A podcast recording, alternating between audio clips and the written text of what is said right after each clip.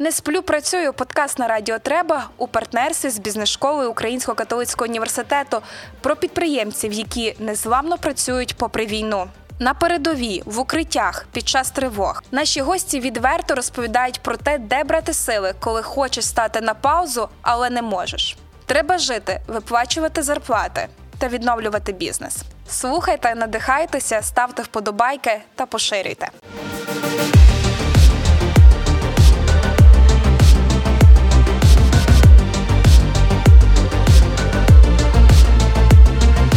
Вітання, мене звати Сніжана Палащенко. Це подкаст Не сплю працюю на радіо Треба в партнерстві з бізнес-школою УКУ. Сьогодні у мене гість цікавий. Ми говоримо про сферу IT. Це Олександр Трофімов. Вітання, Олександре. Вітаю слухачі. Олександр є співзасновником компанії Artelogic, а також учасником магістерки Technology Management в бізнес-школі Українського католицького університету. Ем, ми можемо говорити на рівні. Я теж ще студентка. Е, Поки вийде цей подкаст, я писатиму свою магістерку е, в поті чола. Е, З чого я хочу почати з традиційного? Чи вдається тобі твоїй команді після 24 лютого спати поміж працювати? Так. Напевно, що після 24-го перші тижні, місяці навіть було складно спати. От. Дуже багато було стресу, переживань, роботи. От. Але зараз можу сказати, що ситуація значно виправилася, тому поспати вдається останнім часом. Це добре. Практично всі гості говорять, що їм вдалося е, цей ритм свій е, виправити. Яким було 24 лютого для тебе персонально і е, для твого бізнесу? Що ти робив 24 лютого? Так. Е, Ну, е, скажу зразу, я по житті оптиміст, тому я, в принципі, не вірив, що буде війна. І всіх в офісі ми переконував, що війни не буде, але е, ми готувалися. Тобто, у нас був пропрацьований ще до 24 числа детальний план, що ми робимо. В- Один чи декілька планів? У нас був один план, так, що ми робимо, якщо щось стається. От, відповідно, 23 числа е, я себе трошки недобре почував, в плані того, що я відчував, що щось було дуже тривожно. Я про це сказав дружині.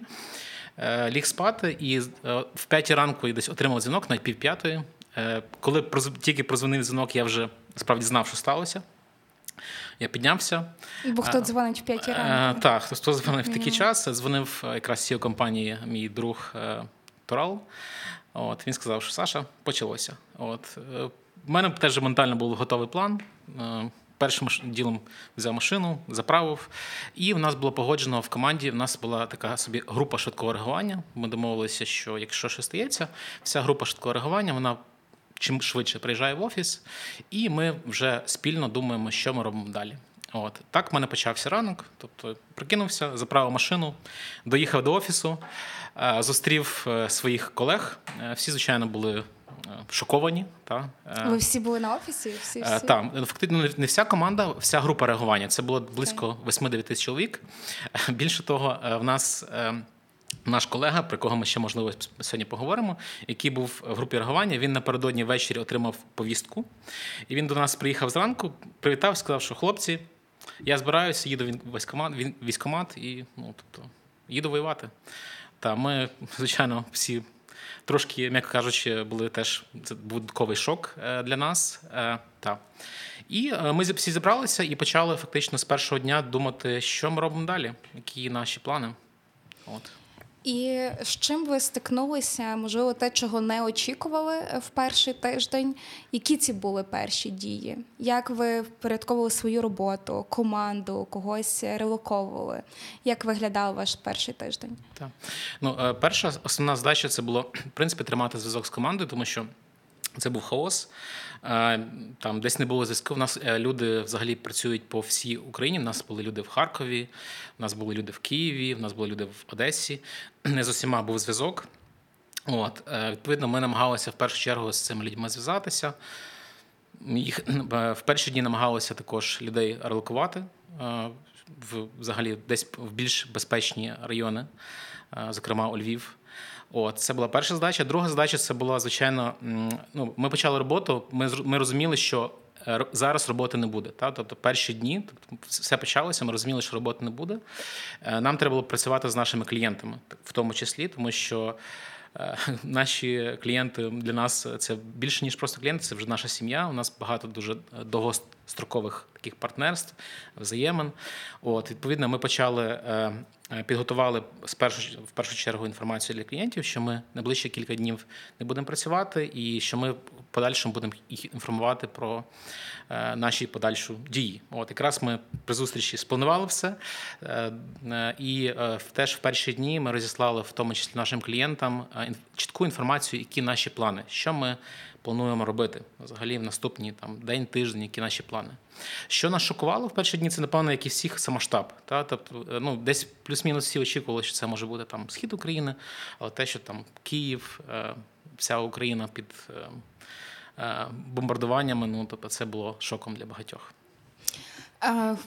Е, Розкажи трішки про клієнтів, е, як ви їм пояснювали, як ви їх запиняли в тому, чи що ви будете працювати, е, що робота не зупиниться, бо навпаки, як ви пояснювали, що якісь процеси зупиняються, і чи ви зупинили якісь процеси е, в перші тижні? Та е, скажу зразу, що насправді на третій день це була субота, бо четвер все почалося. В суботу ми зрозуміли, що треба починати роботу чим швидше взагалі. Е, Чому? Тому що ну, можна було звихнутися, тобто було настільки великий потік інформації, і було настільки важко сконцентруватися в принципі на чомусь. Е, Ми зрозу- зрозуміли, що напевно е, робота буде можливо таким спасінням. Ми поговорили з командою, і команда, в принципі, е, була солідарна з тим, що треба починати. Та? Ми вирішили вже в понеділок. Ми визначили, що ми починаємо нашу роботу. Впродовж всіх вихідних ми мали постійні зізвони з нашими клієнтами. Ми мали постійні зізвони з нашими працівниками. Тримали з усім контакт, і е, ну знову ж таки, в нас була така розсилка, де ми чітко описали детальний план, що ми робимо там, якщо там е, падає інтернет та в Україні, тому що там для it компанії інтернет це дуже важливо. Що ми робимо, якщо типу там е, ми не можемо продовжувати працювати? Як що ми робимо з працівниками? Як, як ми релокуємо Як ви комунікували, пояснювали Так, ми, ми намагалися кроки? пояснювати наш кожний крок. Ми намагалися бути максимально відкритими. Багато клієнтів переживали. Чому? Тому що. Е, Ми в основному працюємо з маленьким і е, середнім бізнесом, і е, фактично цей, ці бізнеси в них велика частина цього бізнесу це є IT. Та? Тобто ми є, можна сказати, бізнесом наших клієнтів, і це було вдвічі більш чутливо для клієнтів, тому що це не просто там люди тут в Україні, але це люди, бізнес теж дуже міг серйозно постраждати для наших клієнтів. От і відповідно, це, це було важливо з клієнтами мати гарну комунікацію ці перші дні. Е, Що ви зараз е, чуєте від своїх клієнтів? Е, Як вам вдалося налагодити цю комунікацію для того, щоб вона була ефективною? Оскільки ти говориш, що ви маєте довгострокові стосунки, що змінилося? Чи навпаки, можливо, щось отримали від клієнта більше, ніж очікували? Е, Та, ну ми були здивовані взагалі реакцією клієнтів, тому що в перші дні ми почули там хлопці, приїжджайте, в мене там є будинок, е, койко-місця, ми вас поселимо, ми вам допоможемо, все підготуємо, тому приїжджайте до нас. Тобто е, ми стали, напевно, що з клієнтами більш не знаю, більш дружними, та більш стали людяними ці відносини з клієнтами після подій 24 лютого. От. Е, на рахунок е, того, що чим ми були вражені, це рівнем підтримки. Та? Тобто з перших днів е, дуже багато хтось багато хто підтримав Україну. От питалися, як ми можемо допомогти. Тобто там не було навіть інколи мови про якісь там роботу. Тобто ніхто не питав взагалі перші дні про якусь там роботу. Там чи навіть перші тижні там казали, що давайте, як, як ми можемо допомогти. От це напевно найбільше здивувало. Тобто, все, все ж таки, е, що е, люди лишаються людьми. Та в нас багато. е, Ну, тобто не- тільки якісь гроші або бізнес визначається, але в першу чергу людські стосунки є дуже важливими. Про людські стосунки. Я про вас багато гуглила. Також читала відгуки про від працівників, які у вас працювали. Та так HR такий трохи провела собі, щоб зрозуміти, хто ви. І Є різні відгуки, але серед них дуже багато е, про те, що е, в вас на першому місці людина, що засновники е, компанії дбають про е, атмосферу всередині. Е, Чому ви ставите ту цінність працівника на самий центр, аж так, що про вас це пишуть? Почнемо з того, що е, зараз е, ера людиноцентристського бізнесу, та тут е, люди це є осно- осно- основне, що є. От тому, ну не знаю, з самого початку заснування це було напевно основним. Це люди. Ми намагаємося. В нас був раніше навіть такий тек, е, називався Art of Family, от де ми часто якраз про е, і ми, ми насправді е, ще до ковідний період дуже багато часу проводили разом. Це був якийсь активний відпочинок. Тобто ми з командою їздили в гори, і на сплави і тому подібне. І в нас е, сформувався така дуже тепла культура всередині компанії, така дуже дружня культура. Та? Тобто, бо це були не тільки робочі стосунки, це були і дружні стосунки. От. І це, до речі, багато в чому допомогло теж нам після початку. Та? Е, От в чому? В чому була ця допомога після початку повномасштабного? Е, Ну, це, це була більше, що е, знову ж таки, ми, могли е, більш відверто говорити з нашими людьми про їхні проблеми та про те, як ми можемо їм допомогти. Е, Ми більше розуміли, в якій ситуації знаходяться наші працівники. Там, грубо кажучи, люди, які знаходяться в Харкові е, або під Харковом. Ми знали, що там одного працівника в нього старша мама, він не може з Харкова виїхати, тому що типу, там є певні якісь причини. Тобто, е, знання наших людей, е, де вони перебувають, і ближчий контакт нам допоміг краще фактично вести цю, цю комунікацію.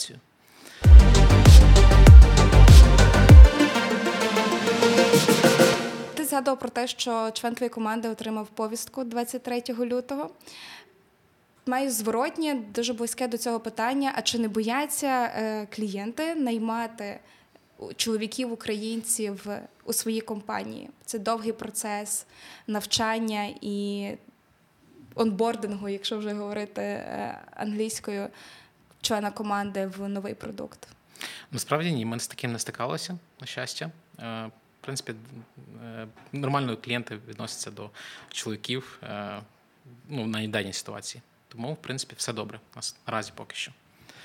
Якщо звернутися до клієнтів, можливо, пригадай моменти, коли тобі треба було е, уже спічити якийсь проєкт перед клієнтом, десь його запевняти в тому, як де робота або які є плани. Чи маєш ти історії, які можуть гарно проілюструвати оцю солідарність е, клієнта перед вами? Е, Ну, е, я, можливо, ще наведу дуже цікавий приклад, який в нас був взагалі е, 26 числа. У мене був випадок, коли мені позвонив клієнт і сказав, що клієнт хотів би, щоб я поспілкувався з Board of Directors, тобто з засновником компанії. Е, Я мав е, дуже довгу розмову, де фактично я переконував е, нашого клієнта, що все добре. Було дуже багато, питань. Це виглядало як великий опитувальник, де був я, де були купа людей, які ставили доволі складні питання мені. От і після цього ситуація докорінно змінилася на проєкті. Тобто цей клієнт після цього запитав, чи він може нам допомогти. Е, Ми почали активно працювати. Клієнт допоміг нам з знаходженням бронежилетів, плитоносок, е, надіслав е, дуже багато теж медичного обладнання, фінансово допомагав в тому числі. Тобто, це був один такий з прикладів, коли складна ситуація вона обернулася насправді дуже добре для збройних сил України в- кінцевому результаті. От, але такі випадки в нас були. Що запитував клієнт? Що було найважче, на що було найважче відповідати? Е, Клієнт записував, запитував основному, де, знаходиться команда, тобто чи ми можемо бути впевнені, що ми там через тиждень чи через два зможемо працювати. От е, це, напевно, були найскладніші питання, тому що ну, насправді в той момент ніхто не знав, що буде далі. Та? Е, Як засновник компанії, я мав бути впевнений, впевнений відповідати, хоча, звичайно, десь на душі шкребли сумніви. От, ось таким чином. Бізнес в Україні не може зараз бути відстороненим від волонтерства. Це можна поспостерігати за всією спільнотою бізнес-школи. Е, в Ті гостей, в кого я брала інтерв'ю. е, Всі в той чи інший спосіб е, допомагають армії. Дуже часто це роблять через свою професійну експертизу. Як ви допомагаєте армії? Що ви робите для перемоги, попри економічний фронт, якщо можна його називати фронтом? Насправді у нас є кілька цікавих випадків. Е, е, зокрема, е, почну напевно з нашої команди, які займаються продажами. У нас команда продажів займається в основному так званими холодними дзвінками. Тобто це дзвінки за кордон для того, щоб зв'язатися з клієнтом потенційним та і залучити його як нашого постійного клієнта. І оскільки почалась війна, ну про якісь там селс, і дзвінки там за кордон, і пояснення, що ми тут в компанії Україні не було навіть розмови. І селс команда прийшла з дуже класною ініціативою, що а давайте ми будемо е, продавати е, допомогу ЗСУ. Що ми робили? Наша вся команда селів вона націлилась на те, що вони дзвонили або писали листи іноземним потенційним клієнтам де е, промоутили фактично е, рахунок Національного банку України е, для збройних сил України. Судячи з тих листів, які ми отримали, ну бо ми, ми не знаємо скільки там було донатів, та скільки і кількісно, і в сумах, але з тих кількості листів і відповідей ми розуміємо, що це була досить така хороша сума. І наша команда салів кілька місяців працювала в цьому напрямку. Ну знову ж таки, всі були дуже горді, і ми цю інформацію так само розсилали для всієї компанії, показували, що не відповідає відповідали наші клієнти. Це був такий перший цікавий випадок. Е, другий цікавий випадок. Е, наш е, відділ маркетингу, маркетолог нас він активно долучився до. Інформаційної війни. Якщо ви пам'ятаєте, в перші тижні було дуже так трендово, що всі намагалися донести нашим диким сусідам про те, що ну, що в нас тут відбувається, що в нас тут війна.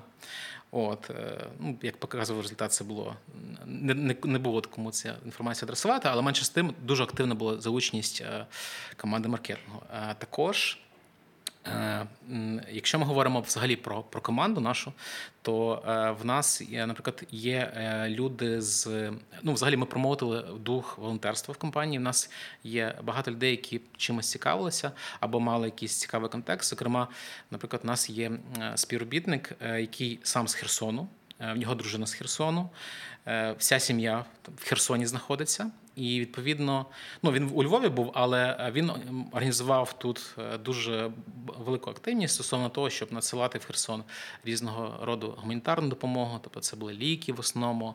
Це були це в окупований Херсон. В окупований Херсон вже так. Це в окупований був Херсон. Причому вони робили це дуже довго. Вони організовували все. Тобто від е, закупівлі до постачання автомобілів, тому подібне. Навіть часи, коли вже було дуже важко тут добратися, вони знаходили шляхи для того, щоб е, принципі це робити.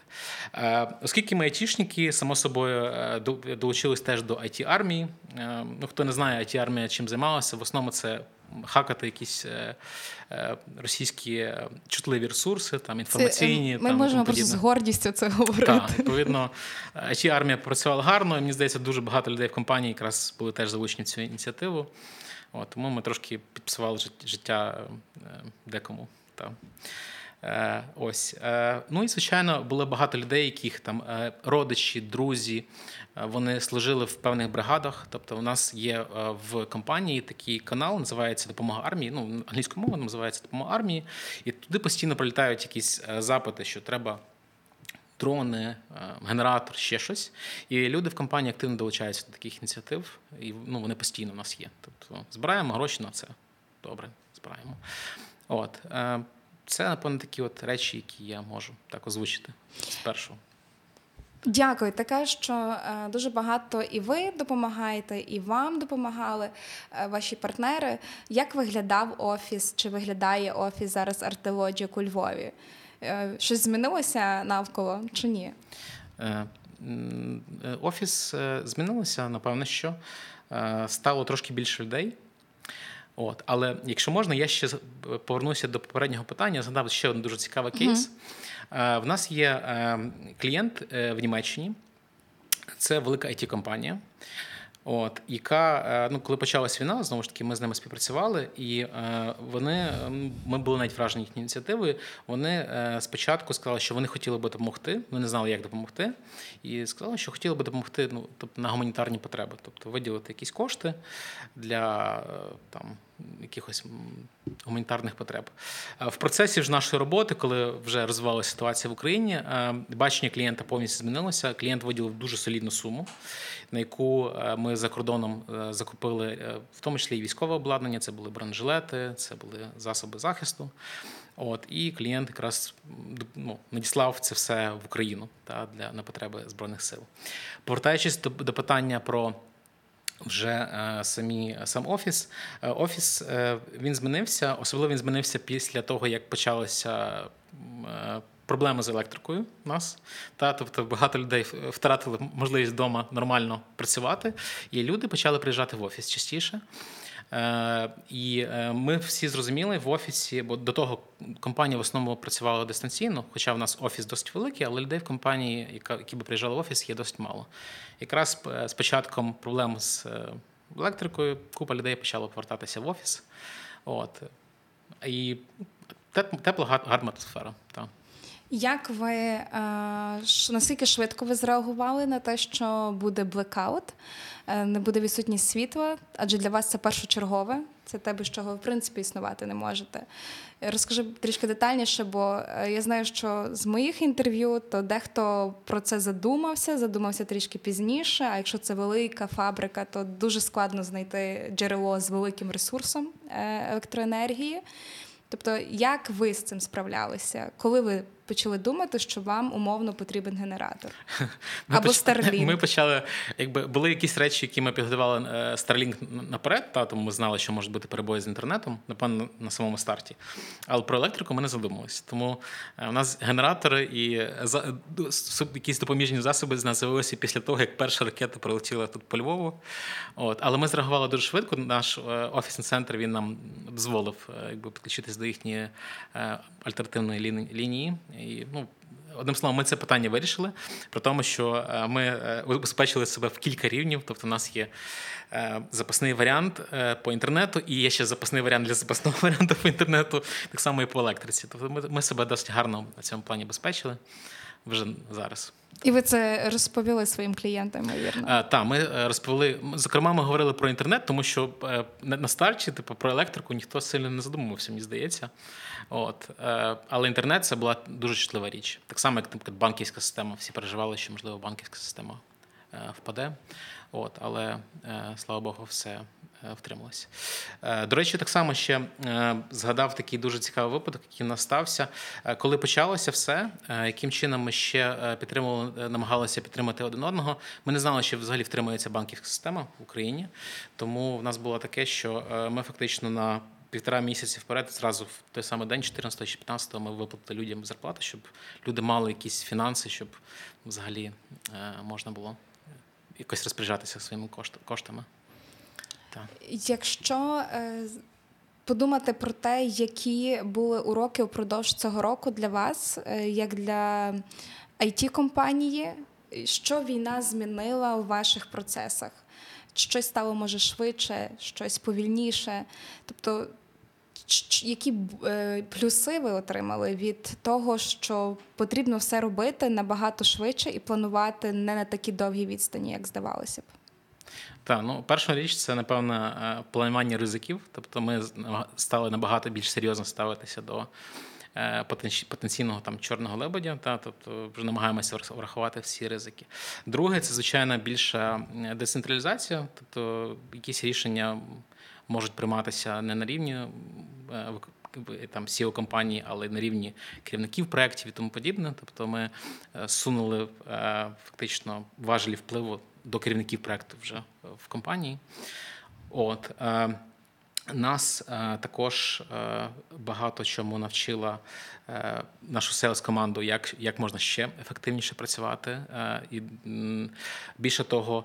Е, наша селс команда навіть минулий рік, коли йшла війна, показала хороші результати. У нас з'явились нові клієнти минулого року, незважаючи на те, що е, була не найкраща ситуація для цього. Тому я можу сказати, що е, фраза те, що нас не буває, робить нас сильнішими, вона є актуальною і для нашої компанії. Тобто, однозначно, ми стали сильніші після цього всього. Дякую. Якщо поглянути на працівників, яких е, яких ви наймаєте, бо у вас із команда збільшилася, так? Так. За цей час. Оскільки я читала, але я можу помилятися на 30%. Ну, Десь 20-30, напевно, так. 20-30%. Е, Хто ці працівники, яких ви наймали, і е, які питання задають е, нові члени команди, коли наймаються на роботу? Е, Та ну для багатьох людей е, зараз е, дуже важлива стабільність, та тобто впевненість е, в завтрашньому дні. І дуже багато людей якраз запитують, наскільки є там постійний стабільний проект, наскільки є постійною е, є робота. Та? Е, Цікавляться, хто є клієнти, і звідки вони, і хто є в команді. Ну, тобто, ось такі речі, напевно. Тобто, звідки тут часом не з Росії? Ні, ну, про Росію мова в принципі не йде, тому що нас ми з росіянами ніколи не працювали. От, але питаються люди теж, звідки в нас є клієнти.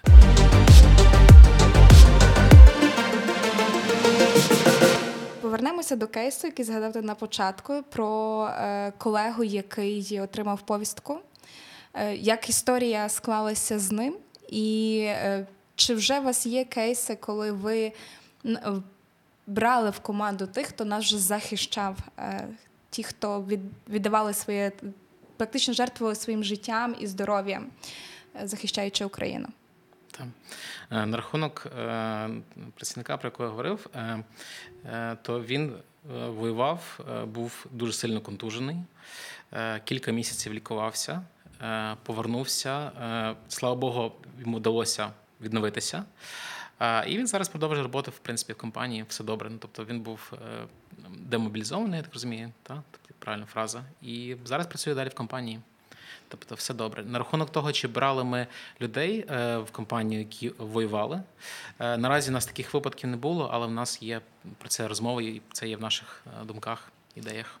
Думки, ідеї і розмови. Якщо можеш привідкрити завісу, е, які ви маєте ідеї, чи це не знаю, особливий проект, особлива спеціалізація? Тобто, чим відрізняється так наймати людину, яка захищала Україну від будь-кого іншого? Так. Е, Почну з того з думок. Е, В нас е, в компанії є так, така, ми його назвали Artologic University, університет Artologic. Ми вже достатньо давно займаємося підготовкою людей, ну, для, тобто айтішників. Ми зазвичай беремо людей, які мали досвід або хочуть працювати в ІТ, і їх навчати. Тобто це є різні е, спеціальності, скажімо таким чином. Тому в нас, е, в принципі, є вже платформа, яка може потенційно допомогти е, людям ну, потрапити в ІТ, почати працювати в ІТ. Тобто, це був одна з тих платформ, яку ми потенційно можемо використовувати для цих цілей. Та? І е, на рахунок е, ідей, ну е, мені здається, що сучасний бізнес, особливо бізнес в Україні, зараз він повинен бути соціально відповідальний. От е, в нас однозначно буде е, після перемоги, ну і вже зараз. е, Сподіваюся, що якомога швидше це станеться. У нас буде багато людей, які будуть так чи інакше травмовані цією війною, і нам цих людей треба буде повертати в нормальне русло, в хороше життя. І е, мені здається, що в тому числі сфера IT може стати хорошим, хорошою такою платформою і хорошим прикладом для цих людей в подальшому. Ви навчаєте е, людей IT. Е, Чи змінився ринок за час е, війни після повномасштабного вторгнення, власне, навчання чи ні? Можеш трішки більше про це розказати? Та ринок змінився, тому що до війни, скажімо так, було дуже багато на ринку попиту. І е, тобто було насправді дуже багато людей, е, дуже е, багато проєктів, дуже багато роботи, але відносно мало людей. Зараз, звичайно, що ринок IT кардинально змінився. Україна на сьогоднішній день це є ризик першу чергу для е, іноземних клієнтів. Ну, перше, А- про що думає бізнесмен, це про ризики. Про ризики, так. Тобто, в принципі, чисто теоретично, е, не ставлячи себе на місце там бізнесу за кордоном, мені навіть важко уявити інколи, як клієнти з нами до сих пір працюють, та, тому що це ризик великий. От е, тому, звичайно, проєктів в Україні стало менше. Відповідно, багато, в принципі, великі, особливо великі компанії, які мають великі проекти, вони постраждали. Багато людей лишилися без роботи. І відповідно людям, які починають свою роботу в ІТ, їм стало важче знайти роботу, в принципі, тому що на ринку є багато вже більш досвідчених спеціалістів. От я сподіваюся, що це тимчасово. От і е, якщо ми говоримо про нашу компанію, то в принципі для нас нічого не змінилося. Ми минулого року е, у нас були курси Artologic University, Ми брали новачків, людей. Е, вони зараз успішно далі працюють в компанії. Тому ось така ситуація зараз є. Дякую про соціальну відповідальність. Е, що ти закладаєш в соціальну відповідальність і що ви вже встигли е, зробити напрямку соціальної відповідальності. Ну і в принципі для сфери IT, соціальна відповідальність це по замовчуванню. Як ти закличеш хорошого спеціаліста зараз, якщо ти не тільки робиш, якщо ти лише робиш бізнес? Мені здається, це теж і про це. Так, на рахунок е, соціальної відповідальності. Я можливо почну з того, що ми так сталося, що ми якраз перед війною е, дуже багато обговорювали, е, яким чином ми що ми можемо додатково допомагати нашим працівникам. В нас з'явилася така річ, як психотерапевт, тобто будь-яка людина в компанії, зокрема, може звернутися. До психотерапевта є люди, з якими ми працюємо, і це питання стало особливо актуальним вже після початку війни, тому що багато людей потребують з ким поспілкуватися. Та? Тобто, в нас є психотерапевт, і з того, що я бачу, розумію, то попит на на це є досить великий. От. Е, стосовно е, соціальної відповідальності, знову ж таки, ми вже частково обговорили питання навчання людей. Та? Тобто, ми, як бізнес, можемо е, навчати людей, допомагати їм отримувати якісну освіту або Е, покращувати їхні знання. Е, ми можемо працювати з людьми, які потрапили в скрутне становище. Тобто, знову ж таки, дуже багато людей з сходу України там приїхали в зараз на захід, і вони шукають зараз роботу і чим займатися. І це багато хороших кваліфікованих людей, розумних, з якими ми можемо потенційно співпрацювати. Про освіту я знаю, що багато членів вашої команди, е, зокрема, і е, твій колега, співзасновник, ви навчалися, навчаєтеся в бізнес-школі УКУ. У вас вже якась така, напевно, створиться своя спільнота е, випускників, та учасників програм. Наскільки змінила бізнес-школа уявлення про вашу компанію, про її розвиток. Тому що з інтерв'ю, які я бачила е, від співзасновника, він говорить, він дуже багато про це розповідав. Зараз ти навчаєшся е, на першому році програми. Чи відчуваєте ви якісь зміни? То які вони? Так, е, я можу сказати про себе. Про своїх відчуттях однозначно. Я коли почав навчання, я зрозумів, що в принципі будь-який хороший менеджер він повинен мати бізнес-освіту. Якщо ми говоримо про мене, я маю it освіту і я пропрацював багато років менеджером, не маючи освіти менеджера, і розумію, що це була помилка. Та, щоб е, бізнес-освіта дуже потрібна. Вона значно розширює кругозор, тобто починаєш більш стратегічно мислити, планувати. От і це це дуже класно. Стосовно ком'юніті, та в нас е, CEO нашої компанії, виконавчий директор компанії, він є випускником УКУ. Е, ще поза минулого року ще один наш колега розпочав навчання в католиць в бізнес-школі. Е, зараз я і ще один мій колега ми вчимося. От. Тому ком'юніті вже, вже сформувалося. То власне ви спілкуєтеся тепер, може, якоюсь одною мовою, чи вам е. передавали ці знання? Як це, е, коли велика частина команди е, має освіту в принципі базовано на однакових принципах, на однакових цінностях? Ну, спілкуватися стало простіше, тому що коли ти використовуєш якісь терміни, які е, які стосуються бізнесу, фінансів, маркетингу. Е, тобі вже не треба перепитувати, що це означає. Та тобто значно е, спростилося це спілкування. Я бачу, що люди стали більш ініціативними. Подавати значно генерувати значно більше цікавих ідей, як ми можемо рухатися всі разом як команда. Та? Тобто, якщо раніше це була можлива ініціатива з боку там seo компанії, то зараз прямо ті люди, які вчаться, вони активно долучені до процесу прийняття рішень в компанії і мають вплив, тобто вони можуть подавати якісь свої ідеї. Ну і ці ідеї вже втілюються насправді. В нас в компанії є така річ, як у нас, до речі, от якраз нещодавно, кілька місяців назад, була така стратегічна сесія. Е, ми жартували в компанії, тому що е, попередня стратегічна сесія у нас відбулася напередодні ковіду в 2000 році. І ну, те, що сталося, е, всі знають. В 2022 році напередодні війни у нас була ще одна стратегічна сесія. Ми ще раз класно все спланували і. Всі знають, як що сталося в 2022 році. У нас нещодавно була вже 2023 сесія Це про перемогу. Я думаю, так, і ми вже тут. Е, ми вже дуже серйозно, вже всі досвідчені, е, вже вже нічого не боїмося. Та і е, була дуже хороша дискусія, дуже багато ідей. У нас є величезні плани на цей рік. Зокрема, ми хочемо рости, розвиватися, от і не зупинятися. Як це планувати рости, розвиватися в часі невідомості? Які ви ваші плани, і можливо змінилося підхід до планування там року, так найближчого? Е, насправді скажу, що невідомість була на старті, тобто е, невизначеність. Е, вона була на початку 2020 року, тому що ми не знали, куди це все рухається. Зараз ми всі впевнені в перемозі. Ми всі ставимо за ціль гуртом і Збройні Сили України, і український бізнес допомогти одному одному і перемогти. І е, через те, якраз цієї невизначеності вже немає. Тобто, ми ми стали гордитися, що ми українці, Україна стала е, з точки зору бренду Україна значно більш відомою в світі. І е, я вважаю, що зараз чудовий час для українського бізнесу рости, розвиватися, виходити за межі України. От що ми власне теж плануємо зробити. Я завершую завжди одним питанням, де шукаєте віднови.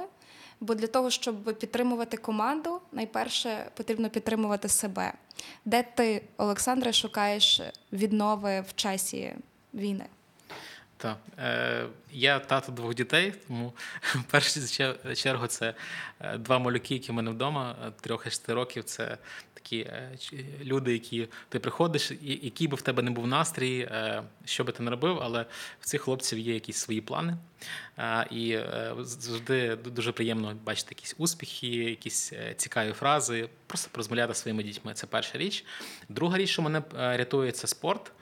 Е, в цього року, коли в нас була проблема з бензином, типу з паливом, я пересів на велосипед. Я до того катався на велосипеді. Цього минулого року я глобально пересів на велосипед, і чудово весь е, все літо, частину осені від'їздив на велосипеді. Це мені теж дуже допомагало. А зараз е, також мені дуже допомагає. Я знайшов такий для себе такий гарний лайфхак. Я бігаю по вечорам пізно ввечері. Е, це десь 11 вечора. Е, і чим мені це дуже подобається, тому що е, вечір нікого вже немає навколо. Для мене це така як медитація. Я я знаходжу для себе дуже багато сил, якраз коли я можу просто спокійно пробігтися і подумати про щось своє. І вже перед перед сном це для мене чудово, така мотиватор і відпочинок. Дякую за інтерв'ю. Нагадую, це був подкаст Не сплю працюю на Радіо Треба. І в мене в гостях був Олександр Трофімов, співзасновник компанії Artelogic, а також учасник магістерської програми з технологі менеджменту. Дякую за цей час. До зустрічі. Сподіваюся, будемо слухати цей подкаст через рік про перемогу і задумуватися вже про те, як ми жили, коли прагнули до перемоги. Так, дякую. Було чудово поспілкуватися, і та е, до наступних зустрічей вже після перемоги. Дякую. Дякую.